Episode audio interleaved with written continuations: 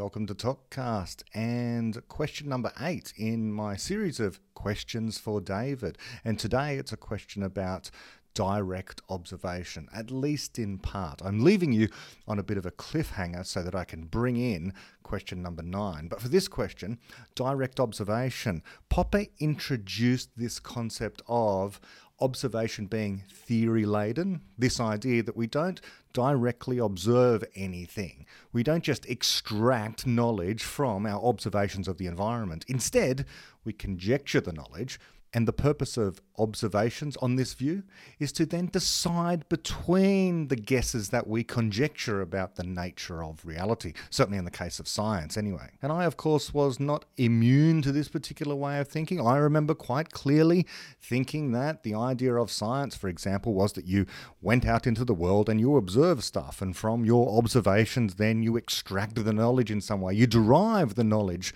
from your observations. I think I picked this up probably from my schooling, and indeed in schools today, to some extent at least, it's very heavy on observations.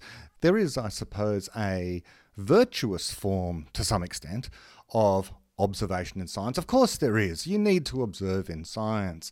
But where we need to begin is our guess about the nature of reality. And even in schools, they do go through this hypothesis formation process, and then you go about testing that hypothesis against data that you collect. Of course, that's where the problems begin because then the data leads you usually at least the way it's taught in schools, down an inductivist path of trying to find a trend and then assuming the trend goes on forever. And this is false, of course. But this whole notion about looking at something and thinking that through looking at something, you know the true nature of something is a mistake. Even though you think, well, how could it be otherwise? I look at the tree and I see the green leaves on the tree. It is a leaf, isn't it? Well, it very well could be. But the process of seeing the green leaf is a complex process. As far as we know, what's going on is light is shining from the sun. It's being reflected off the leaf. Not all of it, just the green bits. And the green bits enter your eye. And by entering the eye, I mean they are absorbed, firstly, by the front of the eye, and then through the lens of the eye, and finally they reach the retina of the eye, where they are absorbed again. And at this point, they cause complex changes in chemicals, and these chemicals bend and warp, and in doing so, release electrical signals along the nerve fibers connected to the retina, leading to the optic nerve and finally end up in the brain, where they're interpreted. So, this idea of seeing something directly, well, there's a lot of layers of explanation between what's going on with the actual photons of light that apparently your eye is detecting, and what you end up interpreting in terms of electrical crackles, as David likes to say, between the neurons inside your brain. So, without further ado, let's get into this question, a short one for today. And this, uh, once one becomes at least somewhat familiar with the worldview that you've presented in your books and with Popper's worldview, it's it's very difficult to try and reimagine what people mean by directly observe. I, I struggle now to try and conceive of what one really means when they say, well, there are certain things you can just observe, you can just see.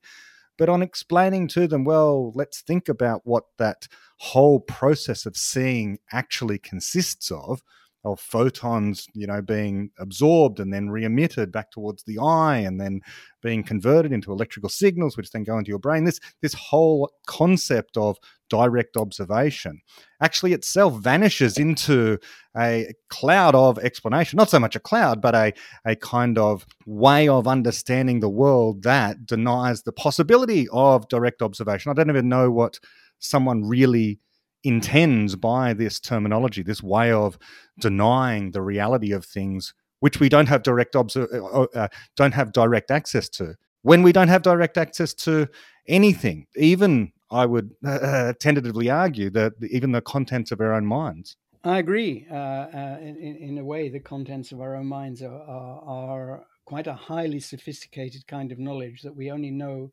through an extensive chain of interpretations um, some of which are notoriously unreliable. Mm. Uh, you know, even in everyday language, we we we know what we mean when we say you're just fooling yourself, mm. or the content of those ideas is incompatible with empiricism, with the idea that knowledge, reliable knowledge, comes from the senses. And I think people regard that as just one of those things. You know, it's it's it's one of the mysteries of nature. It's it's the problem of induction or mm. something like that. Um, and uh, you say it's hard to imagine what people mean when they when they talk about um, direct observation. It's interesting that that concept of direct observation also had to be invented at one time. Yes. And in fact, it was quite a liberation when it was first invented. Like in various stages, there was there was empiricism in, in the John Locke sense is relatively recent, but mm. but the idea that we can gain knowledge by looking at the world, which is false, was these concepts of knowledge and looking and reliable and that kind of thing, they they didn't they're not built into our genes. Somebody no. invented those concepts, and at the time when they invented them, they were an improvement on yes. on something that was more vague and more false than that. Trust the authority, or something similar. For example, hmm. yes, but there was a time when you didn't even have to say trust the authorities. Mm. When uh, trusting the authorities was just the way that the world was, and nobody bothered to put that into words. Um, it was that reminds me of the divine right of kings, which is a concept that was invented only after the authority of kings was questioned. Yes. Well, this, this all raises the fact that there is this creativity going on, this creation of concepts in order to try and come to better understand the world.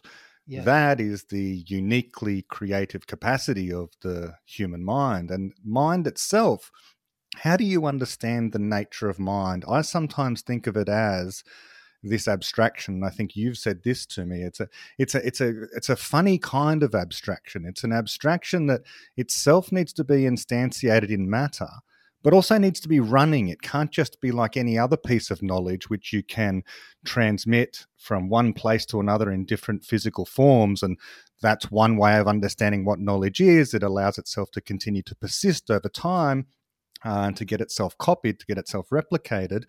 But a mind, a human mind, this thing that is a- enabling the creation of this knowledge, it itself, it is uh, an unusual kind of abstraction. How, how do you think of it at the moment?